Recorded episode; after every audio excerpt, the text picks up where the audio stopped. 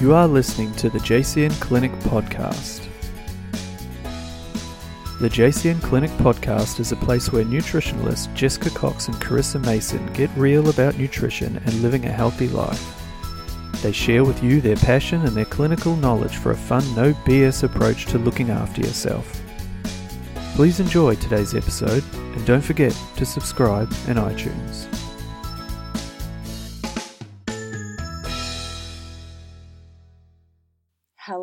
And welcome to another episode of 20 Questions with JCN. Today I have with me Sally O'Neil. You might know Sal from her social media account, The Fit Foodie. She's an amazing food photographer and stylist, and she works with lots of brands using those skills. She's also a pretty awesome author. She's released a couple of books, um, one that we actually do refer to even in the JCN clinic for some really inspirational batch cooking and putting meals together. She's also soon to be a nutritionist, so she's been studying at Endeavour and soon will be able to use all of those skills and help people in the nutrition world. So I hope you enjoy this episode. I had an absolute blast chatting to Sal, so please let me know what you think. Hey, Sal. Hey, thank you so much for having me. I'm so stoked to be on the JCN podcast, man. I'm stoked. Ah, I'm really excited to have you, particularly for 20 questions, because it's something that is relatively new. We've been doing it for about six months on and off with some pretty special guests, so it's nice to add you to the list. And oh, I feel VIP. Thank you. so it's really fun 20 questions. Um, we're just going to roll through some questions that are really about diving into you as far, far as your passions. We're going to talk food which i know you love as much as i do bit of lifestyle and um, yeah it's really really interesting because it's the same questions that we ask all of our guests but it's always really fascinating to see what comes up as we move through so we're going to start. Hit me. I'm going to, oh, I always love it every time. I'm like, "Ooh, what's the answer going to be? so our first section is influences, passions, and goals. So our number one question here is what did you want to be when you grew up? When you were little, what was your uh, ambitions or, or goals, or what did you just want to be? So funny because I thought about a million different responses for this question, but my because uh, I just wanted to be everything. I was like, oh, I want to be a ballerina dancer, and then my brother used to when I used to do ballet with to teach him ballet, he used to teach me sumo wrestling as kids, so ah. I wanted to be a sumo wrestler, which is super random. Um, but overarching thing I wanted to do was to be an archaeologist. Ooh. because um, I figured it was like a professional treasure hunter where you just go around and dig up cool things. So that was it. Archaeologist. That's so interesting. Yeah, yeah. Is it something like that is still kind of in the back of your mind in some ways? Do you know what I mean? Like, is it something that you still have a passion in, but it's kind of filtered through in a different way into what you do now? Yeah. Yeah, I guess so. So when I was little, we actually just to give a bit of backstory, we used to our um, house used to back onto a farm, and I remember going out and like just playing in the backyard, like at the back of the farm, and finding a sheep's skull under the ground. And I was like, I thought it was magical. And I dug the whole thing out, took it out, and put it on the kitchen table. And my mum freaked out. and but then my dad was like, "Oh, it's so magical! How cool that you found that!" And thought it was really cool. So I think I like got so much joy out of like finding something weird. Yeah. And then I started finding um sh- like fossilized shells and stuff from when the town that I lived in was underwater. Ah. And so we had, we ended up going to um, actually taking them to the museum, and the museum offered to pay me to put them on display. What? Um, and I was super young. I was like six or something. And I was like, no, I want to keep them and take them to school and do a show and tell. So I took them to school and lost them on the way to oh, school. Oh no. Um, which was great. But then I think I just got this passion for like um, doing something fun and making money. And like, I probably made the connection of like, I can be creative and make money. Yeah, yeah. so like, do something that's not necessarily academic and make money. So, um, in a sense, it's filtered through now doing food photography, I guess, and um, and just getting praise for making beautiful things. It's kind of the same thing, making and finding. Yeah. Um, but yeah, I and now I just get to do it with food all day. exactly. Yeah, in some way, it's kind of filled. It's through, weird. I yeah, I was even thinking in regards to like um like food props. You know, like the the sort of joy of going out and hunting and finding like really interesting ornate props and like that excitement that that brings. Oh my gosh, it's actually embarrassing when I get like I get a bit squealy when I find a prop. like, oh my god, I'll take six. Um, but yeah, I I hunt all the time, and people bless them on Instagram are like, oh, where did you get your plate from? Where did you get your spoons from? This, that, and the other. And it's been like a literally a labour of love over probably mm, seven or eight years. Exactly. Um, of just collecting stuff from corner stores and yep. random little flea markets all over the world, and um, and so yeah, it's it's a pretty extensive prop collection now. But exactly that, definitely treasure hunting. yeah. Prop, like food props. That's what it reminded me of. One off kind of special thing. Yeah, that's totally what I thought of when you said that as like a, a ch- in your childhood. I was like, oh, it reminds me a little bit of that in some ways. So, number two is what are you passionate about? Which I know is a really big question, but is there sort of some major things that, that you're passionate about? Oh, there's probably two, I would say, and one of them is um, kind of educating people to help themselves, mm-hmm. um, and be that in food photography because I'm starting uh, like an online food tutorial course soon, awesome. um, or whether it be um, whether it be nutrition. And as I was just saying before we hopped on live, um, I'm five years into a six year part time nutrition degree, so I'm almost there.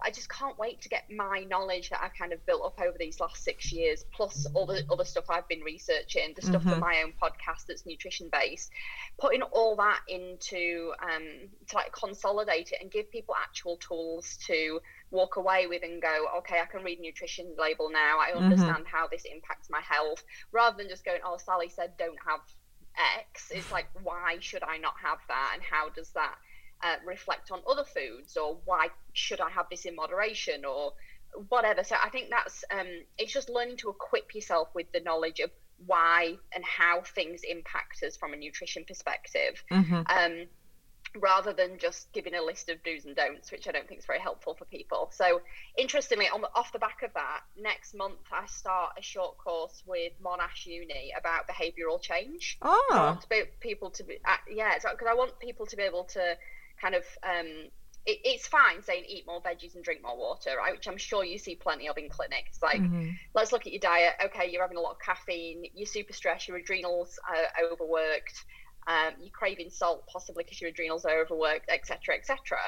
Um, and it's probably a very similar picture for a lot of people. However, um, what that people know how to be healthy. They know mm. to eat lots of veg and um, generally what a balanced diet look, the people that I speak to regularly generally know what a balanced diet looks like. So it's how do you take the knowledge and put it into action, and that's a Absolutely. lot where people get the sticking point, right? Of like, mm-hmm yes, I know you've said drink three liters of water, but I just didn't do that today, and then I reached for something else, and it, you know, it had lots of added sugar or whatever it might be. So it's um, it's it's trying to help people build habits, which I think is a, another passion of mine, is to take take that knowledge and actually integrate it and improve the lives for the better for the mm-hmm. long term, rather than it just being like a twelve week plan or follow these set set rules or whatever. It's like how do we actually integrate it for long term change? So, yeah.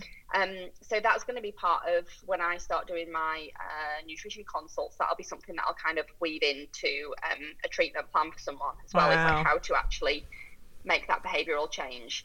Um, and then finally, I guess, um, kind of shining light on the diet industry and how um, just how kind of tricky it is to see through as a consumer what's being sold to us um, and to know where to best spend your money. And I think everybody feels like that.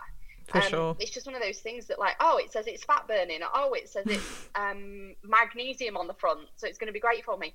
But it's like actually understanding: am I deficient in this? If I take it as a supplement, is it a therapeutic dose? Is it going to benefit me? Is it going to interact with anything that I'm already taking? Can I get this from food? Like, there's so many mm. things mm. that we need to question when we start taking supplements, and the diet industry plays on our vulnerability of lack of knowledge. Mm-hmm. Um, and I think it's a lot of it is garbage, as I've spoken about on my podcast, um, where we pull apart like a supplement each episode. Mm-hmm. Uh, we basically dive into all the scientific journals and say this is actually the evidence that stands for magnesium for example, there's you'll know this, but there's ten different types of commonly available magnesium, mm-hmm. and they mm-hmm. all do slightly different things. Um, so it's like when we when somebody goes to the to Priceline, for example, and grabs a bottle of magnesium, do you know which one it is, Mm, and exactly. is it the best one for you? So it's just kind of tr- trying to help people understand what they're purchasing and what's what could be potentially best for them, and to question everything, question Mm. what's on the label, because um, I think we're so easily sold by the front, you know, like couple of um, like call out messages on packaging, but it's not necessarily the case. And you're being given nutrition advice or, or being conned into buying something by people who are very, very intelligent marketers, but Yeah. they're not necessarily nutritionists or Oh, dietitians or whatever. and that's So, so true um, at the end of the day it, it- they're not yeah that that information that you're taking is actually coming to you from people who are working in advertising and marketing like their their their goals are to sell that product they're, they're not really Yeah. thinking much more than that absolutely like shift volume what's going to sell the most Yeah. um, and, and what plays on people's insecurities the most and it's generally weight loss yeah um, or because people find that quite difficult for a number of reasons. Um, and so, like, apple cider vinegar tablets became a thing, and fat burners are a thing. And um, it's like, how are we wasting so much money on all this stuff Yeah. that most of the time has very, very little benefit for us? So, um, so Mm. that the the education piece around that through the podcast at the moment is um, really, really like it's just. It kills me that we spend so much money on garbage yeah um, and a lot of it's untested and a lot of it has stuff in there that isn't necessarily um, called out on the label um, and we don't really have third party testing regulations in australia much Mm. um, which is fascinating and the us is worse where Mhm. everyone's buying from iherb Mhm. exactly so uh, so yeah it's just like knowing which subs to buy which are the good ones which are the not so good ones um, and hopefully educate the people around that because i think i'm just so passionate about how the diet industry takes people for a ride Yeah, and that's it's really interesting. Just all of those three different areas, they obviously all so interrelated. But I love how you're going further with your studies into the more emotional, habitual relationships because I mean, it- obviously, as a practitioner working with clients for so long like the the biggest hurdle majority of the time is actually our own habits and our relationships with food and it's it's when you sit down and you're with a client for half an hour or an hour um, and you can talk about what you want to do and the changes like it can be great within that space but then once they leave you um, walk out of the clinic or virtually hanging up from that consultation, it's then up to them. And it's about how they choose to take that information and make change and to challenge habits. And if you can have tools there to work with and guide people um, through that, like from the point of view of just uh, eating healthier or also making better choices, like or or why why are you wanting to buy the diet products? Like what's going on there? Like what's what's going on with those habits around that? Like I, I think that's really valuable that you're you're kind of meshing all of that together.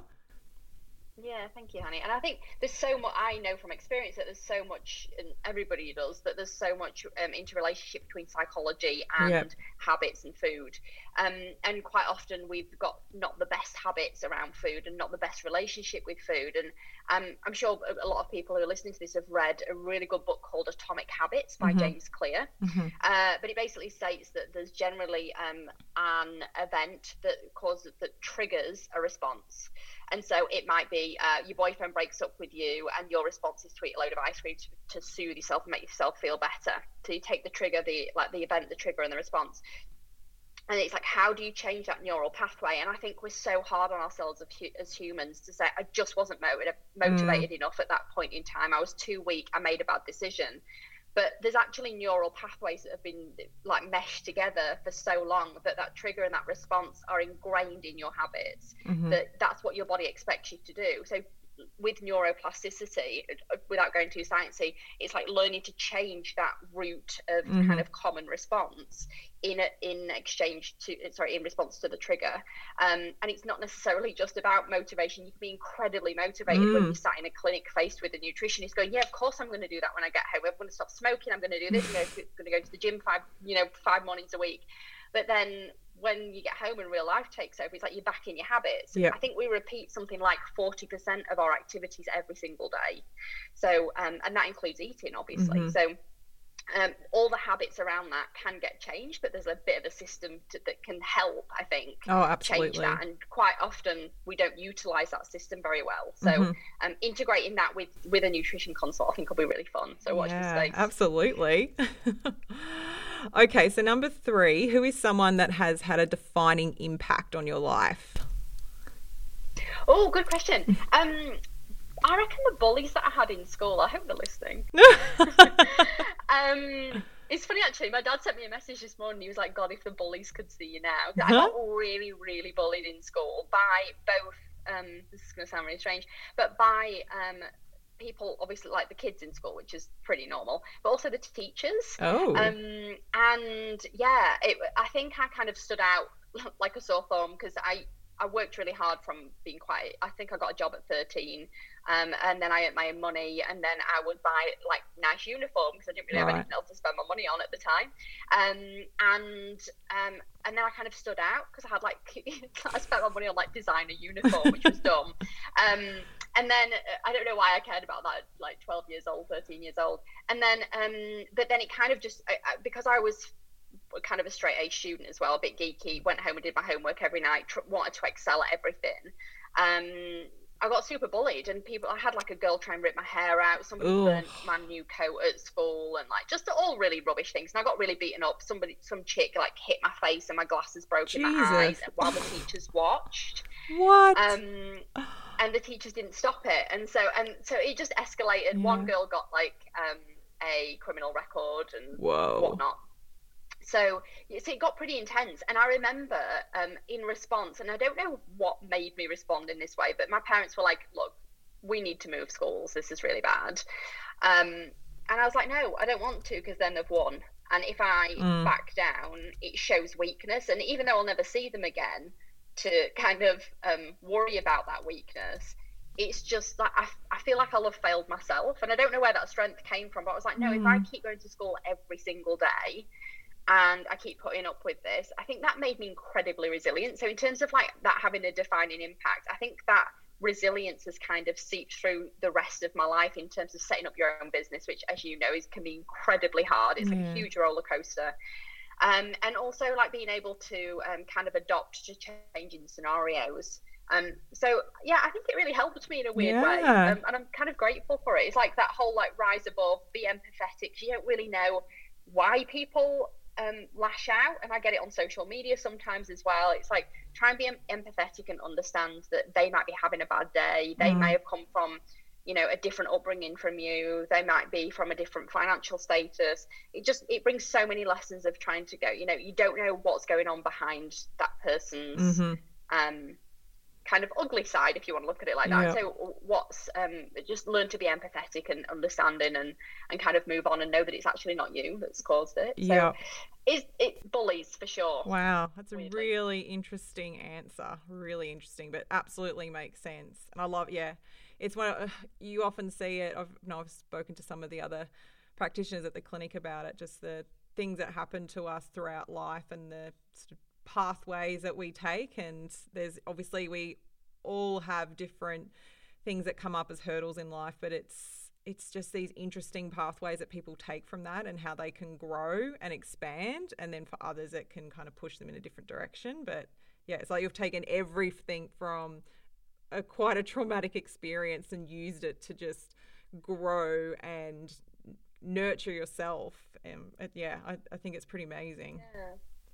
Thank you, my love. It's, I think it's definitely a mindset thing, and for some reason, I feel like I've been blessed with a really um, kind of growth mindset of yep. taking obstacles and turning them into good things. So, sure. um, very fortunately, I've been able to hold on to that, which has definitely helped me through. Mm. So, number four, what is something that you're really good at that most people wouldn't know about you? Oh, this is so yucky and embarrassing. Um, I I actually am fairly good at musical theatre. Ooh. Um, yeah, I had training when I was younger because oh. so speaking of being a grade A student, My parents were actually worried about how much time I spent on my homework at home and that I didn't have any friends. like the opposite of what you expect from a child. And so um, they tried to get me to do something social and fun because I hated sport. Um, and they were like, okay, what do you really like doing? I'm like, I love singing. They're like, cool, we'll, we'll book you in for some singing lessons. And they sent me to this place who actually, they actually specialised in musical theatre, which I didn't know at the time. So mm-hmm. I did a couple of recordings and thought I was quite cool. And then they put me in some musicals. Um, and I think I did like three or four musicals and ended up um, looking into going to Juilliard in London. Um, and yeah, and like, I love rapping and all sorts of weird stuff. Um, but yeah, that's how it all started. And so, and my mum's actually um, a childhood opera singer. She really? went to Antwerp and like opened a couple of schools and was like the head wow. singer. She's super great voice. So I think I was just around it when I was a kid, and I used to hear her singing in the shower oh. and stuff, and I just loved it. So um, yeah, so now I annoyingly sing all the time. Like if I'm out in the supermarket, I'll just like start singing and forget that I'm out in public. It's awful. Oh. Um, I bet you it's not awful yeah. by the sound of it. People are like, "What is that? What is that beautiful sound?" Less beautiful now I'm out with family, to be quite honest. But um, but I do I really enjoy it. It's like a nice expression to, to um, when I'm when I'm doing like food plating and stuff. I get to sing all day and nobody hears it. oh, love it. And lastly, in this section, what is something that you have never been able to do well? maybe something that just gets under your skin a bit. You're like, oh, I wish I could do that. Can I? I'm going to be a bit controversial and just say, um, taking criticism and failure. I, I actually, it makes me so mad. It, I, I, don't take it well. So if someone criticizes me, I'm like, hang on a minute, and I get really like defensive and yucky. When really I should just be like, they've got, probably got a fair point. Let's just take that on the chin, and I can't. Um, so, and I also hate stuff that I'm not good at straight away. So like I, I, know stuff takes work, right? But like yeah. for example, I bought a guitar before Christmas and I like played on it a few times. I'm like, I actually can't do this, and it's stayed in the cupboard collecting dust since then. It's just like that's not for me. um, which is super unhelpful, right? And I also I'm terrible at relaxing, which is not my jam. I'm I can't relax. So there's probably quite a few things I'm terrible at. Um, but yeah, failure, criticism, and relaxing. Man, I can relate to some. I definitely can relate to some of those. I'm like particularly bad with criticism if it's food based. I just like I'm I can handle actually the recent recipe post I put up had a little bit of a blog spiel about this in in clinic it's kind of like yeah that's fine you don't like that food or you didn't like that recipe but if you come into my house and I cook for you or make you something and you don't like it like beware you, you don't want to say anything bad. I can't handle it. We probably I can't handle it. And I think I, have come to the conclusion that I'm not good at it because I don't dish it out very often. and I can't understand the people that dish it to me. So I'm like, how do you have time to write mean comments about my salad or whatever. Yes. You know, like it's okay that you didn't enjoy the volume of walnuts. I'm okay with that. um, but yeah, it, it's just it's I just hate it because I because I don't spend my time dishing it out to people. I can't. Yeah, I just don't understand. But I really should take it on the chin and listen to people sometimes. It's not helpful. oh, okay, let's move on to our food area, food questions. Number six, another big question for, for people who love food. How has food shaped your life? Oh, oh well, to be fair, it's ended up being my career. So that's mm. been obviously a huge shaper in that sense. Um, but also, I think so. My family, just again to give a bit of backstory, have, have kind of suffered with depression, both on my um, kind of on my mum's side, and then my dad had a bit of a generalized anxiety disorder, and my brother uh, also has depression, uh, which is monitored with or like kind of managed with meds. Um, and so I, and I started off having panic attacks at like 17, 18 years old, quite debilitating mm. ones when I was at, uh, when I started going to uni. Um, and yeah, I just I, I feel like I'm very predisposed from that perspective. Once from obviously seeing it as a child, but also um, genetically kind of predisposed to that kind of thing. Right. And so I've really helpfully found that food helps to regulate my um, kind of my mood and my hormone balance. Mm-hmm. And I mm-hmm. know now I'm educated a, a, little bit more in food doing the degree. I understand the types of how the different types of food impact um, hormone regulation. Um, and like for example, by accident, this is going to sound really random, but I um I fell into um, an eating disorder called orthorexia Mm-hmm. about seven years ago, which um, I guess you're very familiar with. Yeah. But um, it's just kind of the obsession of eating clean and healthy rather than being thin or whatever like anorexia might be. Um, and I kind of fell into that because I was so interested in nutrition that everything I read is, is so conflicted online, right? You know, don't eat carbs, do eat carbs, Yeah. don't eat this, don't eat that. But it got to the point where um, I barely ate anything. I was just like, oh, that's not clean. I can't eat this. I can't eat that. Um, and so I cut out mostly all fats, um, and it affected my period. Um, Mm. Obviously, uh, you're not producing your hormones like you ordinarily would as a woman. My body fat dropped incredibly low. Um, and yeah, and I stopped having periods. So I went to the GP and obviously got the diagnosis. But then um, I was then told, look, you've got to get your fats up in correct, like a, a lot higher than they are, um, Mhm. or than they were, uh, to get your to get your hormones back into For balance. sure. Um, so yeah, it's just fascinating how it's kind of it shaped my life from a kind of more of a mental health perspective, interestingly, Mhm. and from a because it's affected me in a couple of different ways. And um, I've seen members of my family be uh, not have a great diet and and have a lot of kind of mood disorders and things. So I think that's kind of not that they're that the that food's the only thing that impacts your mood and, and depression and things like that, but it can definitely um, contribute. And so that's that's kind of been how it's shaped. I guess food Mm. shaped me and my my journey, which is it's been incredibly interesting. Because I don't think people, a lot of people, realize how much it can impact mood and um, and hormone balance and things like Mhm. that. Yeah, for sure, for sure. Yeah, and you've you've classically been able to take obviously so much that you've experienced yourself, and then that becomes like even more of a driving passion that you can take into going forward as a nutritionist and recognizing some of those again going back to like behaviors and habits um, you know it sort of all links together. But yeah it's obviously we're both preaching this to the converted as far as as that powerful effect that food has beside that basis of like calories in calories out like particularly you know when with women in regards to our hormones and, and what a very very um, profound effect nutrition has in that space and particularly lack of nutrition yeah Yeah, yeah.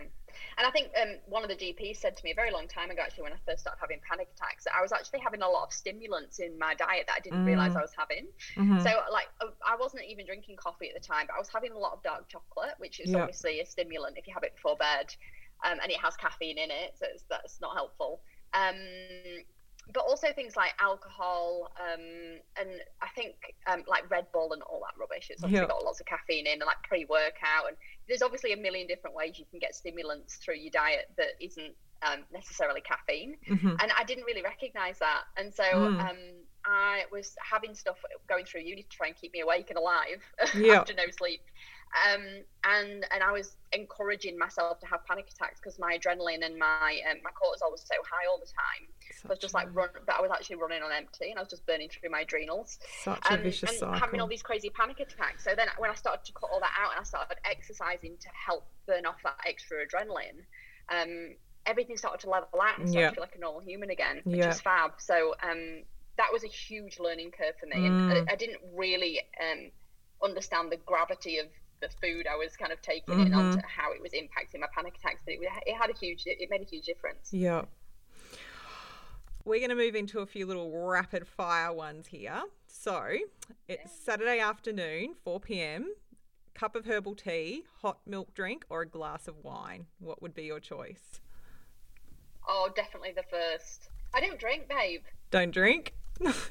No, do you know because it's a stimulant, right? So ever since I got told that it gave me panic attacks, I'm like, I'm not going to have it anymore. I'm over it. So I just don't have. I don't drink. from that from that moment when you were told, you're like, no, Yeah. that's it. I'm cutting it out.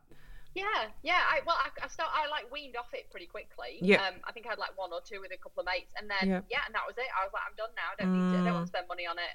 Um, and every time my mates had parties, I used to go to the gym at night. So it. so antisocial. like, I just didn't want to be around drunk drunk people. Oh, and so and now and here. then into adulthood, I've just like yeah, I might have one at Christmas, but that's it. Yeah, doesn't yeah. me. It's certainly becoming more and more popular, more ex- socially acceptable, which I love seeing, particularly like I don't know for for myself and when I was I guess in my sort of late teens and into twenties, just the difference to now how I see alcohol with the the different um, sort of expectations in society. Like there's not, I think we still have a lot of pressure in Australia as far as being a, a, a culture that has so much enveloped around alcohol, but yeah, you certainly wouldn't be able to go to bars and buy um, beautiful cocktails now made with alcohol-free spirits. And I mean, there's a there's a uh, cocktail yeah. bar opening here in Melbourne, soon, which I'm really excited about, which is zero alcohol. Like it's 100% oh, beautiful cocktails using some of the like really amazing brands now that are doing interesting work that isn't just like a yeah. orange juice spiked with some lime juice and a bit of extra sugar syrup. You know, it's like, yeah. okay, let's get serious yeah, about these people and giving them some choices.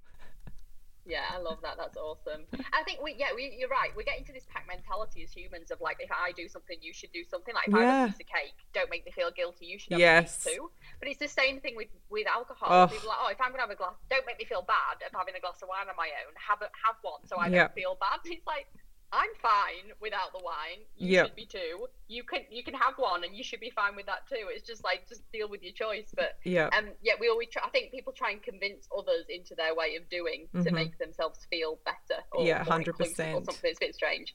But hopefully, we're moving away from that a little bit now. Yeah.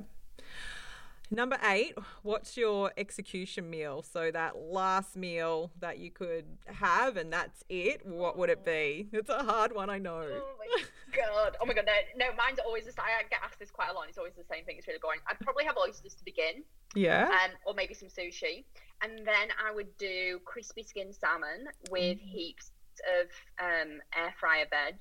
Oh, probably not that healthy, but I love it. like asparagus in the air fryer is my latest addiction. Ah. Um, and then for dessert, I'd have jam. This is really English. Jam roly poly and custard. I don't even know what that is. Dude, you need to Google it and make yourself one. It's basically like this gross. I shouldn't say gross. It's made with like this weird dough that's called suet. Oh yes, I know what suet is. Yeah, yeah. yeah. Okay, yeah, so it's suet, and then it's like spread into a sheet and then covered in jam and then rolled oh, into a yum. log, and then you slice it and then you serve it with custard. It's the bomb. Oh, it's just yeah. sugary as hell, and it's delicious and stodgy and best for winter. yep, love it, love it. You're covering all of the things with that. I love it. so, uh, number nine, wagyu, truffle, or lobster. What would be your go-to out of those three options? Uh, lobster for mm. sure. I'm mm. seafood all the way, baby. Yeah, right. Interesting. And I love. I don't know what it is about seafood. It's just my, my thing. I could eat it all day, every day. People seem to either be seafood lovers or meh about it. There doesn't seem to be much in yeah. between. I see that all the time. And then people are really passionate like, about hating seafood too. Yeah, it's, it's like Vegemite, isn't it? You yeah. love it or you hate it. Yeah, like exactly. You're or you're not. exactly. Yeah, seafood, like I, I literally live at um, the seafood markets on weekends. It's the bomb. Breakfast, lunch, and dinner. Number ten: sweet, savoury, bitter, or umami. What is your sort of fave? Oh. Okay, can I say sweet with salt on top? Ah, uh, yeah, I reckon you can. A, a, a. Because, because it's not say it's not savoury. like I will, I generally have a smoothie bowl or oats in the morning with a pinch of salt. Mm-hmm. It's the best. It's just the best because I like bringing the sweetness out. So I kind of like both. But I, if I had to pick, I'd say sweet. Yeah. Awesome. Number eleven. So, if until this point you had no dietary restrictions, so you were sort of able to eat whatever you wanted to, then you were told you were intolerant to either gluten, dairy, or eggs, which would you choose? Gluten for sure. Yeah. Actually, I don't eat that much gluten as it stands, I think, but I know it's in so many foods, and all the poor gluten-free people out there must be like, "Oh God, no, you don't want it. This don't don't pick this one." Um, but I do eat a lot of dairy, and I do eat a lot of eggs. So yeah. I feel like that would ruin half my intake of food. If. I one of those. I feel like dairy's the easiest out of those three. Like, it, it, there's a difference between gluten intolerance to like a celiac. Like, I get that that would be harder. But yeah, I think if you eat generally a whole food diet, you tend to not eat a lot of gluten anyway. So it's definitely True. a little bit easier. Yeah, for sure. Pick the easiest. So, 12, what's something that your parents cooked when you were a child that you didn't like and you still don't like to this day? Or conversely, if there is something that's the opposite of that, something that um, you like now? Um, overcooked veg. It just got so much of that with chewy meat, Oh, meat. Always like been cooked. I know, it just makes you want to gag. It's like being cooked for like five thousand hours and charred, and it's just awful. And like not being able to leave the table until you finish your meal. Yes. So I used to have, I used to have like a huge glass of orange juice with every meal, and I'd put tiny pieces in my mouth and then swallow it and gulp it back because it just meant well, I just could not chew it. It was gross. Um, but now I like I literally blanch, blanch my veggies until they're barely they've barely seen hot water, just crispy as like they're basically out the ground. That's how I like them. Um, and and I do still eat a bit of red meat here and there, but it's like medium rare. So they've, they've converted me on the very. Oh, they've traumatized you through. You just like, like cracks me up your orange juice. Um, what you did there. My my husband used to take it a step further, and he would like hold the food in parts of his cheeks just right back, and then he'd get up and go to the toilet and spit the toilet. Holy shit. That's actually an eating disorder in the making right there, Paul yes. Pa- parental enforced. Yeah. That's terrible. Ah. Oh, that's, but savvy. But savvy. Very yeah, exactly. Terrible but savvy. Nice. Ah, Number 13, what food combination do you want to ban? Is there anything that you're just like, oh, that is wrong? Why would people do that? Um, oh, this is going to sound random. Sushi and coffee. I don't think I've ever had those together. Dude, do you know, I've been travelling all over New South Wales recently because we can't travel, obviously, internationally. Oh, we're getting there, but we can't at the moment. Um, there are so many places that sell sushi and coffee Really? together. Together, I'm like, I just can't. I, I'm so upset by it. 'cause It's like this beautiful fresh seafood and like well prepared rice that's taken two or three hours, and then like stunning seaweed, and then the mixing it with roasted coffee beans. I, I don't get that. I don't know why you have the two at the same time. Coffee and sushi, Particularly come on in. the milky, like Italian. milky coffee too, like milky with seafood, which is so like clean. Like when I think of sushi, I want like yeah, the uh, I love like my salmon and my like raw tuna, so everything's like fresh and clean on the palate, and then just putting lemon. like a yeah. I can, I Green can get tea would be fine, but co- milky coffee, like a latte and a sushi bite? No, thank you. I love it. 14, last one in this section. What food combination do you want to enforce? Is there a combo of something you're like, you have to have this? Yeah, and everybody laughs at me on social media for this, so just please feel free to go ahead and do that. The same here. Um, cottage cheese and berries blended together taste like cheesecake, and everyone bags it out, and it is the best thing you've ever tasted in your life. I totally get that. I don't I don't understand why people wouldn't like there's there's recipes that are based on that for like old Dude, I school put it in cheesecakes. every day. I put it in my smoothie Yeah. every day after a workout instead of protein powder because it's like a Whole Foods version. Yeah. and it's so creamy and delicious, and everyone thinks it's really weird. It's like, why are you putting cheese and berries together? That's gross. Like, it doesn't taste like cheese. It tastes like cheesecake. I love, I haven't had it for ages because I don't do dairy anymore. Um, but my parents got me onto this was on toast though, cottage cheese, banana, sliced banana, chopped up walnuts, and then a sprinkle of cinnamon, or even more weird, alfalfa sprouts or mung beans. I was with you until the alfalfa, and then I got upset. you had to ruin it with the That's weird. alfalfa. Yeah. they were just trying to make you healthy, weren't they? We'll just sprinkle some green. it were it's the crunch. Oh, bless them. That's Oh. rad. I wish my parents even. My parents definitely did not know what alfalfa sprouts were. So I hate to say that. We used to get boiling the bag fish. Did you oh, ever have that as a kid? uh, uh, nah. Mm, it's delicious. You could you basically submerged like a vac packed piece of fish in sauce that's definitely never seen a fish. It's like a square cube of white, like something, and then they'd put it in like a disgusting sauce, and then it was backpacked, and you get it in freezer packs from Birds Eye, and then you'd put them into you submerge them into boiling water, and I used to get that with oven chips pretty much every night of the week. Whoa, that's intense. It was so bad. you your fancy cottage cheese and alfalfa so fancy. That's what happens when you have hippie parents. I feel shamed.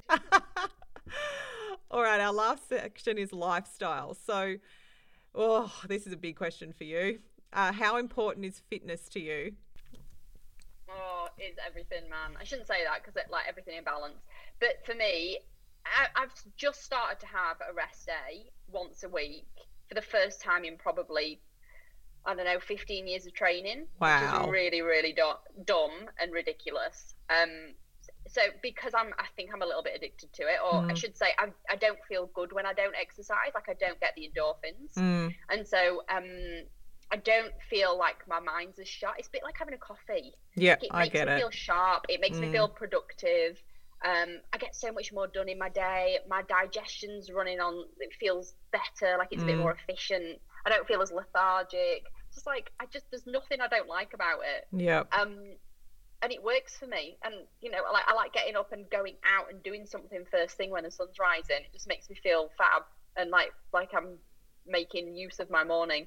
So Mhm. um so yeah, it's really really important to me. And look, I never used to be into fitness at all. But it- as I was saying, the same GP that told me who I needed to kind of cut back on the stimulants with food to stop the um the panic attacks also told me to get a gym membership, and I've never looked back Ah. since then. You're good at um, taking the advice and like going with it. I know, dedicate. I'm not anymore, but like back in the day, I was like, yeah, I'll take this on. I'm just going to run with it, and I it ended up becoming a habit, right? No one, Yeah. everyone says to me, I don't know, you're so motivated to get up and go to the gym. Habit, yeah. There's no motivation there, babes. it's once you're doing it every Yeah, single day, it's what you don't do. think about it. You just- Yeah. yeah, it's just like how everybody gets up and you know has a drink of water or brushes their teeth. It's like you just don't think about it. Yeah. Um, and it just gives me that hit of happy hormones in the morning. So I really do have to force myself to take a day off, but I'm getting there. It's just Mm. a, it's a work in progress because I know how important it is to have balance and like your body needs to rest. Yeah, yeah, that not to repair. Take, take time off. Yeah. Um, but yeah, it's probably too important if that's a real answer. Yeah. wow. So those rest days, are you are you doing like low level exercise just out of interest? Like, do you go, all right, well, I won't do. I'll go do a yoga class today. I'll just go for a walk. See, yoga to me would be a day off. Yeah.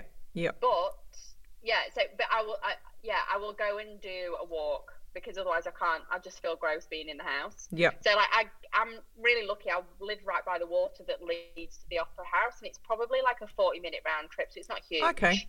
Um, but I'll put a pod, I'll put a podcast in, and I'll do a slow walk. So I'm Yeah. outside. I've literally moved my limbs a little bit, but I'm going so slow, and I'm Yeah. normally catching up on emails and doing a million different things at Yeah. once. Yeah. Yeah. Um, but it's just fresh air and sunshine and, and Yeah. yeah. moving a little bit. But yeah, I definitely do a walk. Yep. All right, let's go into a few more rapid fire. Um, long weekend at Gwinganna Lifestyle Resort or with the girlfriends at the beach, which would be your go-to? Oh shit. Uh, girlfriend, sorry, censor this. Uh, girlfriends at the beach. Yeah. Yeah. It's a hard one. I totally get that. Sometimes it's like, oh, what? How do I feel right now? Am I, am I just about to like get my period and I want to go into a cocoon and just be wrapped up at Gwinganna and no one talk to me, or do I want to hang out with my besties? Dude, I'm not like that when I'm on my period. I'm like that like 30 out of 31 days a month. No one talk to me. Um, but uh, no, funnily enough, I um I I get a lot. Of, I'm really really lucky that I get to do a lot of that stuff through work. Right. Yeah. So um to me, I'd just be like, oh god, loads of Instagram stories and stuff. I can't really be bothered. So hanging out with my girlfriends at the beach is actually a really rare Yeah. occasion where I'm actually social. Um, and so I definitely pick that as a relaxing time. Weirdly enough. 17. Uh, would you, or I think we know the answer to this one, would you rather get up early or stay up late? Oh, early for sure. I get, dude, I'm in bed by eight. Yeah. Like it's just, I'm just old. 34, I'm ticking on. Yeah, but you're up early. You're again, you're up and at it, and you've got your sort of workouts that you're doing, so it just it makes sense.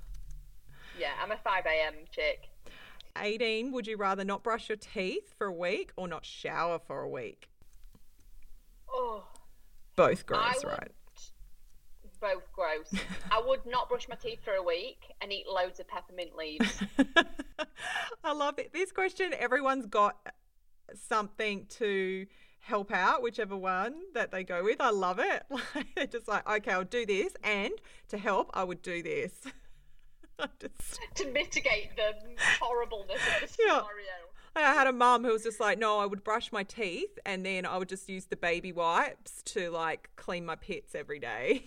Oh, that's a good. See, that's a backpacker shower. I would do that. Yeah. And dry and dry shampoo, right? Yeah, yeah. All the things. Mm. Do either. I'd be. I'd take either. Just don't force me to do it. 19. What is most possibly the most annoying thing ever? Oh, people chewing with their mouths open. Yeah, pretty feral. Oh, it's just it upsets me beyond belief. Kind or, or when people don't say thank you and you held the door open for them. yes. me as well. Yep, yep. Can you handle people eating even if they've like got their mouth shut but it's quiet and you can hear them chewing? Are you okay with that? I'm fine. I'm fine with noise of, of eating. eat, I yeah. just can't deal with like seeing half masticated food like lolling around in people's mouths while they're trying to communicate with me. I'm like, you can just wait. I will wait till you've swallowed. and number 20, if you could write a new law that everyone in the world had to follow, what would it be? Oh, mine would be nutrition education in high schools, and everyone has to do it. It's compulsory education. Yeah, love it. Just absolutely love it. I, yeah, don't get me started on that one. I think that is a really know, good I answer. It's a can of worms. Let's not go into that. But I would definitely, that would be my law. It would be everyone has to go through nutrition education in school. yeah. Go shall. Wow, thank you so much. Do you want to just let our listeners know where they can find you if they want to know a bit more? And also, um, you mentioned about obviously your podcast, um, and also you mentioned about your food photography. Like, there's a lot of different things you've got going on, Oh, but God, the books so as well. yeah. Like, tell everyone about your books. Oh, thank you so much, my love. Yeah, I, so I'm at the Fit Foodie blog on social media, and that's the same name as my blog.